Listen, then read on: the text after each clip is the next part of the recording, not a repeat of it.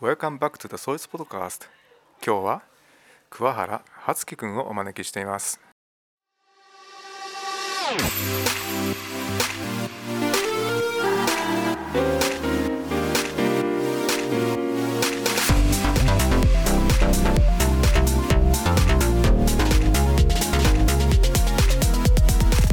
こんにちは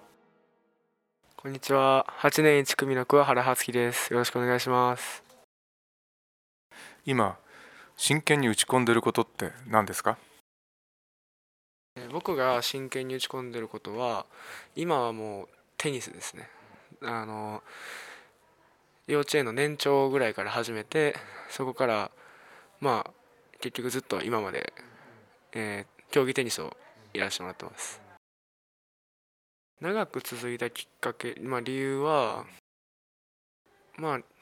いろんな人のなんていうんですか？まあ僕も何回もすごいテニスをやめたいと思ったこともあったり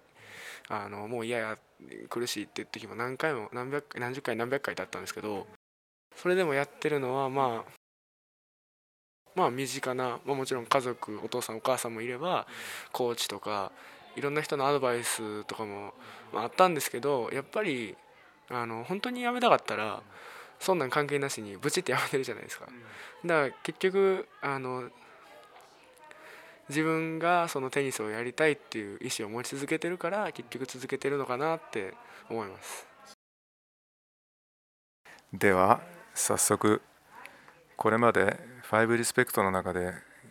初樹くんが書いてきてくれたことについてちょっと拾い上げてみたいと思うんですけど例えばね幸せに感じる時はいつですか？なんていう質問についてはテニスをやっている時ですね。最初は楽しい楽しいっ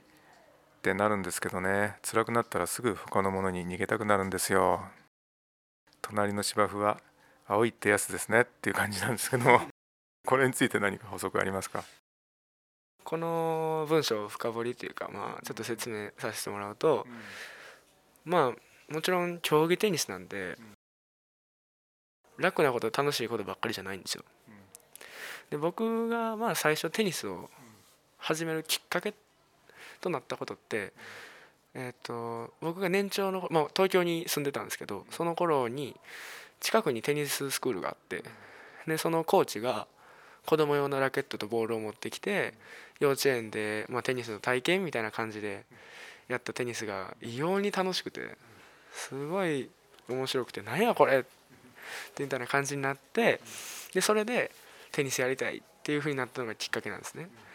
でそこからやっぱりずっと続けてるっていうのもあるんですごい大変やし練習とかももちろんあの楽な練習ばっかりやってても強くはなれないんで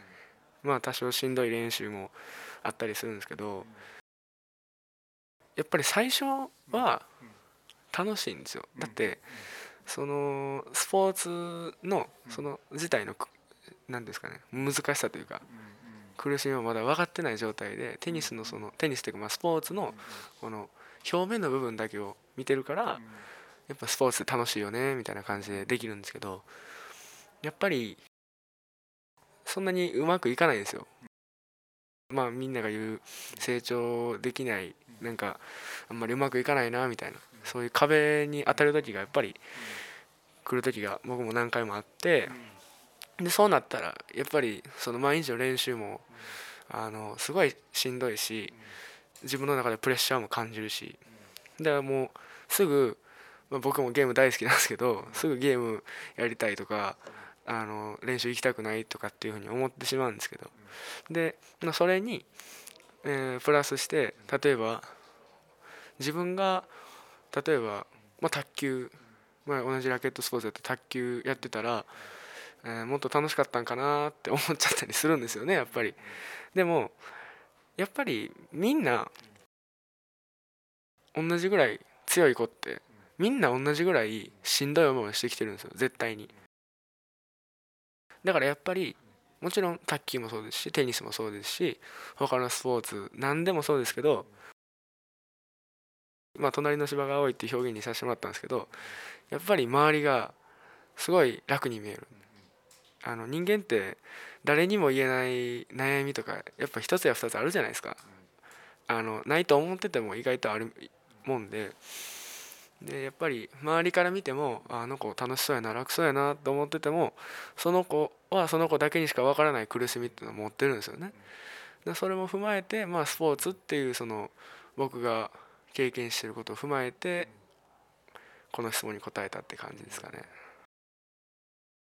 葉月君って今何歳ですか？14歳です。14歳にしてこういう悟りが開けたっていうのはすごいですね。自分のテニスに力入れてくれてるのは一番多分お父さんだと思うんです。でそのお父さんからまあもちろんテニスのことだけじゃなくていろんなまあ、難しい話もされたり、まあ、怒られたり 時に怒られたり、まあ、もちろん褒められたこともあるんですけどまあうんまあお父さんから一番いろんなあの面白い話を何ですかね聞かせてもらってるってですね。それがやっぱり頭に何回も何回もあの喋るんで同じようなこと。本当に。僕も僕も何回も同じようなこと喋るんですよ。本当本当。だからまあそれで、まあ、自然と脳に入ってでふとした瞬間にああそういえばこんなこと言ってたなみたいな、あこういうことやったんやみたいな。そういうことは結構多いですね。葉月君は要するに素直なんだね。そう人の話をきちっと聞くっていうこと。そしてそれを少しあの頭の中にあるいは心の中に留めておくっていうことができる。だよね。自分で自分のことを素直って思ったことは一回もなくてそれは何でかって言ったら自分があこれ面白いなって思ったことは頭に入れるんですよ。自あの自己的にというか自主的に。でも、まあ、その人がたとえどんな大事な話を喋ってても僕が「え何その話？何なんかようわからんな」みたいな話の時は全部シャットアウトしてるんですよ。はい。だって自分の意味今で意味がないと思ってるからね。いや多分それは大事な話なんていっぱいあるんやろうしあのまあいろんな、まあ、名言とかもあるわけですからでもあこれ面白いなっていうのは頭に入るからまあだから逆に言ったらあの自分の中であこれ大事やって思ってることがすごい、まあ、自分の中で頭に入ってるというかそんな感じですかね。じゃあ次のあの君の書き込みをちょっと読みたいと思うんですけども「勝負はやる前から決まっている」僕の師匠みたいな人からの言葉です。これはなかなか面白い視点ですね。本当にもしかしたらそうかもしれないしそうでないかもしれないんだけどもこれについて教えてください。僕はまあテニスの試合の話なんですけどまああの、まあいろんなコーチからいろんなことを教えてもらった中で、まあ、これ面白いなって思ってることの一つなんですけど、まあ、あのさっき言ったように勝負はやる前から決まっている。だからこれで言ったらテニスの、まあ、試合の勝敗はやる前から決まっているっていう、まあ、一つの考え方みたいなとこなんですけどえっ、ー、とどんな時にこんなこれを言われたかっていうとすごい大事な試合の前大事なまあ何でもそうですけど大事なことのまあ前日とか1時間前とかその前ってすごい緊張するじゃないですか。で緊張を解くためにいやまあいろんな人が緊張せんで自分のあの練習してきたこと頑張れよとかいろんなことを言ってくれるんですけどその緊張してる時に僕なりに一番あこの考え方が一番確かに緊張しない。まあ緊張しないっていうのは逆にちょっと緩んじゃいますけどうまい具合に緊張を解ける言葉やと思っていて。で、まあ、どういうことかって言ったらその勝負の試合の日だけ頑張っても勝てないんですよ。絶対。それは何でかって言ったらみんな準備してきてるから。みんな努力してきてるから、まあ、その僕がいつもテニスの練習したりあまあもちろんその日々の練習もそうやし前日の準備、まあ、ラケット入れ側にラケット入れて服入れるところから早く寝るとか普段の食生活とかそういうのも含めて全部準備努力だと思ってて僕は。でそれの積み重ねが結局その日の勝敗につながると思っていてでもちろんその日全力を出すっていうのはもう大前提として考えるとしてでなんでそれが緊張を解くかって言ったら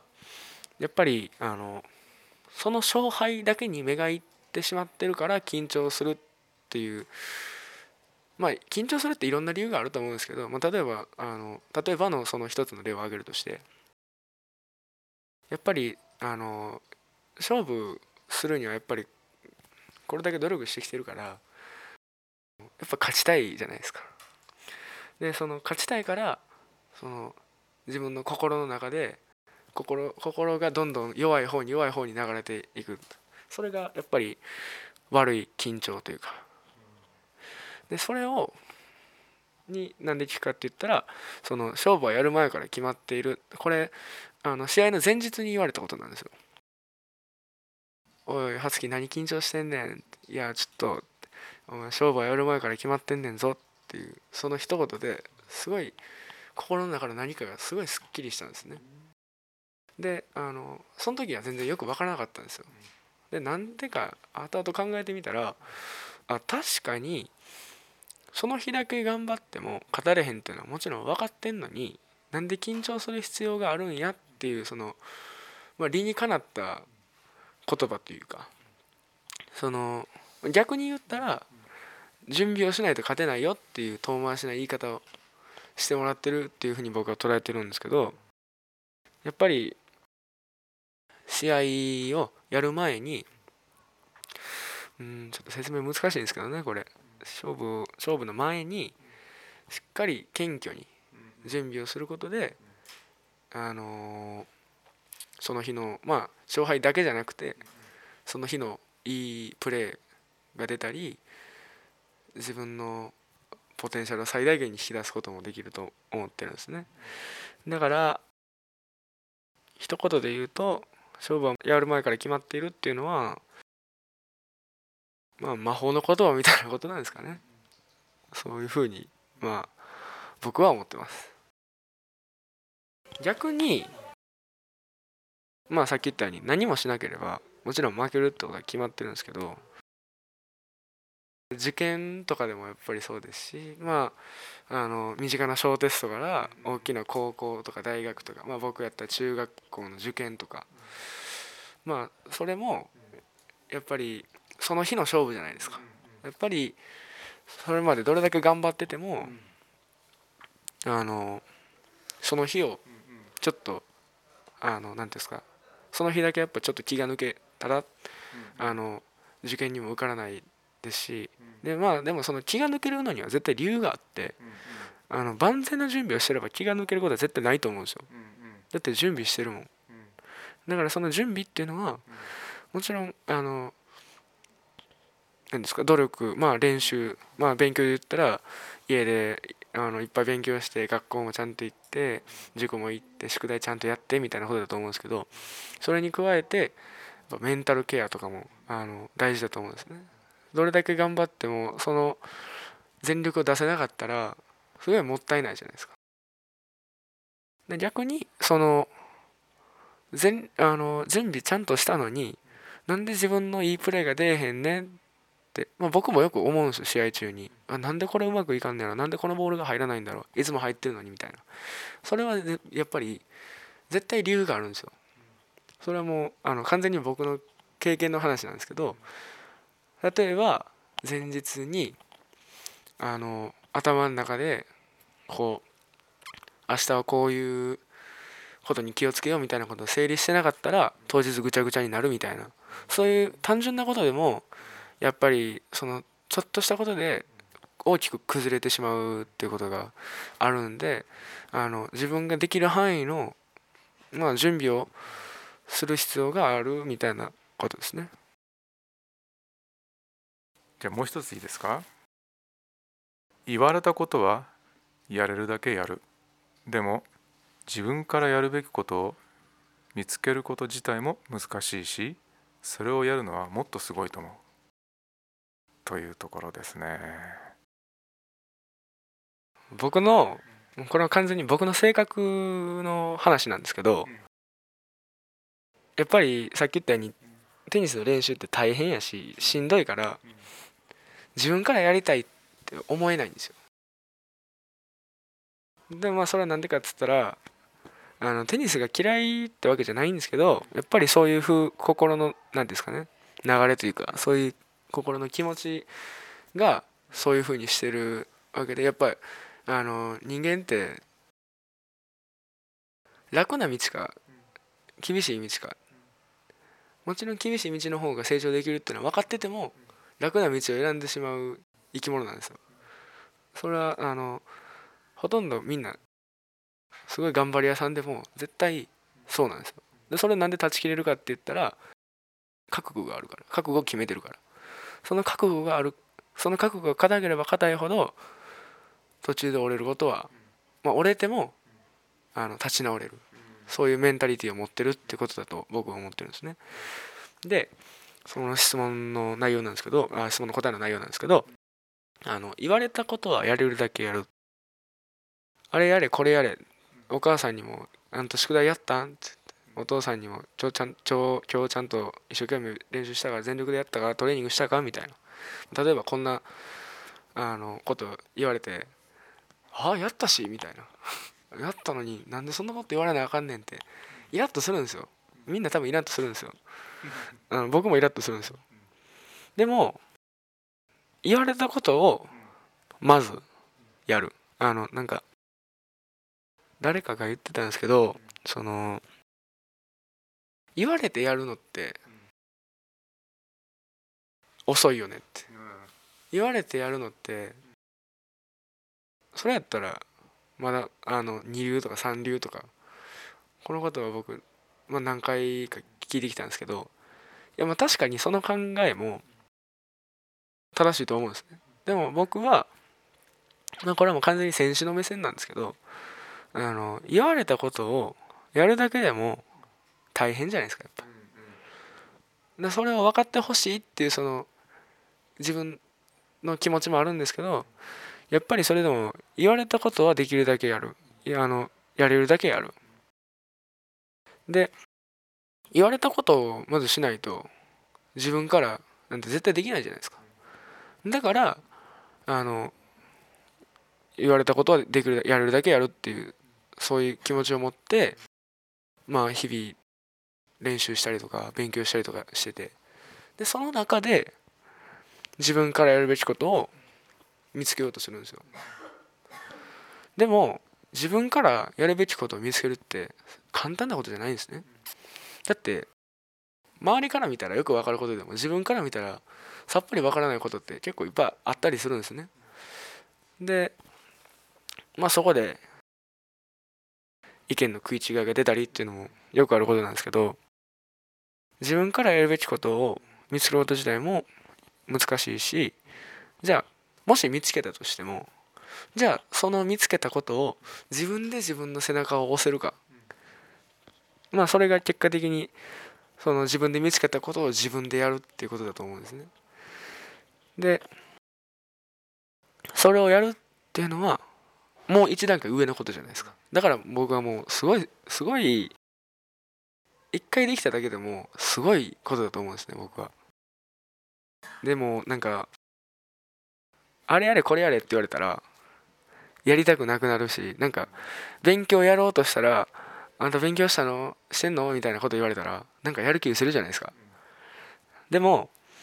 確かにそのやる気失せる気持ちは分かるんですけどなんか結局やらなあかんねんなって思ってるからやるんですよ。でやったらやったで案外達成感じゃないですけどまあやったっていう結果が残るというかあまあできたみたいな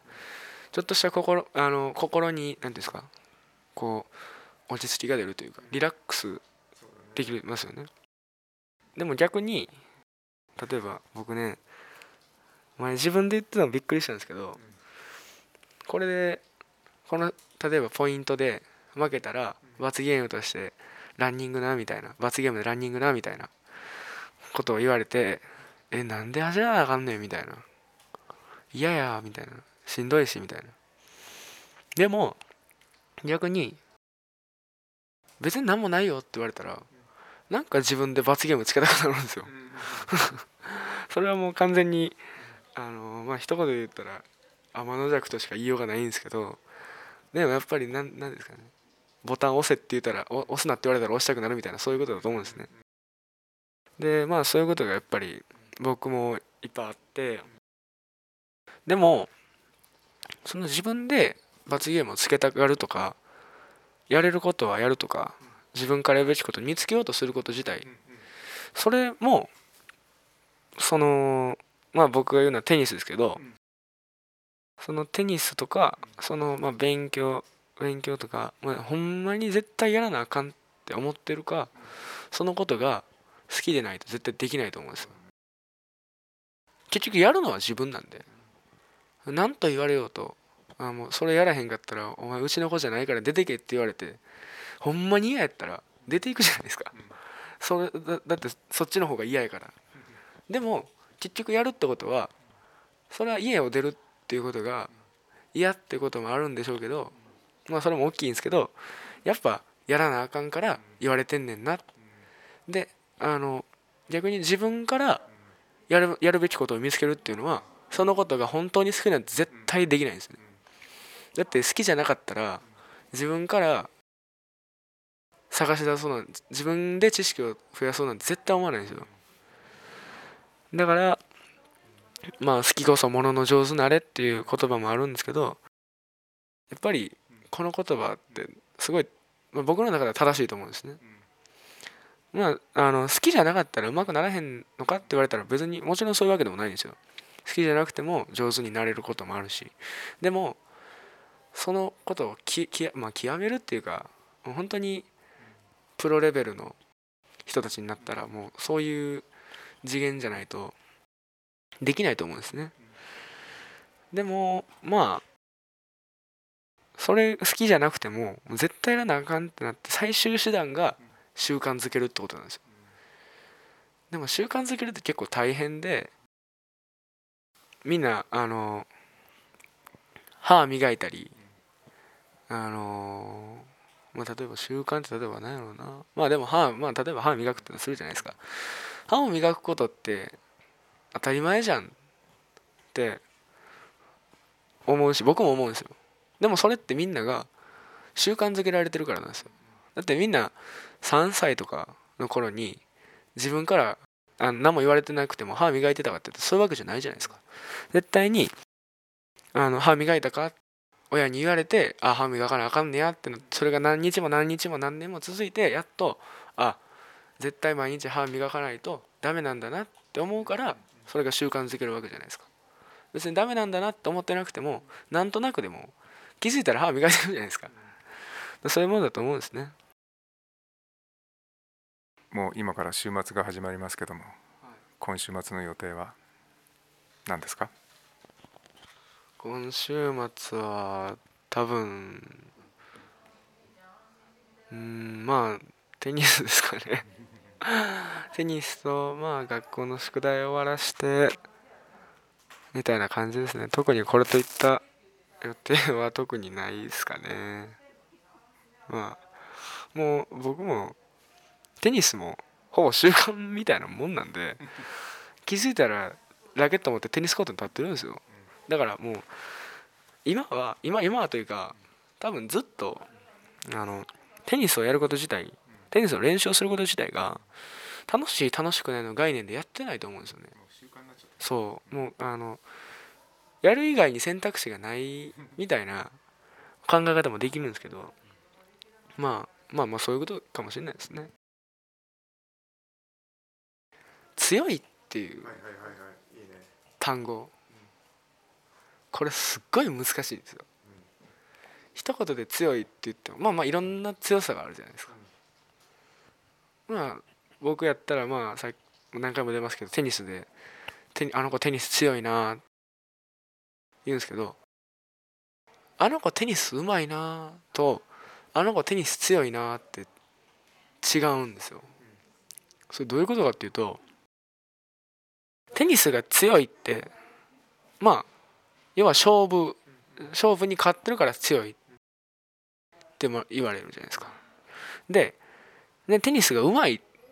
ていう子は綺麗なフォームで綺麗なサーブで綺麗なショットを打って綺麗にポイントを取る。っていう子がまあほとんどなんですね。でもちろんテニスがうまくてテニスが強いっていう子もいればテニスは強いけどそこまでテニスの形としてはブサイクだけどでもテニスはすごい強いっていう子もいれば逆にテニスすごい綺麗だけどあんまり試合で勝ててないみたいな。でも僕昔からずっとあのうまい綺麗なテニスって言われてきたんですよ。強いテニスじゃなくて。だからやっぱり何回もその強いとうまいの差をいろんな人の話を聞きながらまあ痛感してるというか、うん、確かに強いとうまいって違うんやなみたいな。その強いってやっぱメンタルも入ってくるじゃないですか。だからそういう強いとうまいってでも決定的な差はやっぱりまあメンタル気持ちだと思うんですね。結局最終的に勝敗を決めるのはほとんど気持ちだと思うんですよ。ここであと一押し気持ちで攻めれば勝てたって試合もあれば逆にあのちょっと弱い方に流れてしまって試合に負けるみたいな。まあさっきから勝敗のことばっかり言ってるんですけど勝敗のことに限らず、まあ、別に負けても気持ちが強い子って気持ちが強いっていう風に見えるんですよ。でも勝ってもあの気持ちが弱い子ってあの子なんか締まり悪いなみたいな。なんかちょっと違和感を残しながらみたいなこともあるんですよ。やっぱり強い子ってビシッと締めるんですよね。試合試合ちゃんとビシッと初めてビシッと締めるんですよ。だからまあ準備もやっぱり違うんでしょうけど、まあ、そういうところも違うのかなっていうふうに思いますね。いや今日はたくさん君の考えを聞かせてくれてありがとうございました。今日は初期スペシャルでしたね。ありがとうございました僕も。あの自分で自分の考えを話話したんで結構自分でこういうこと思ってるんやみたいな こともちょいちょい見つけながら、はい、すごい楽しかったです。ありがとうございました。ありがとうございました。See you next time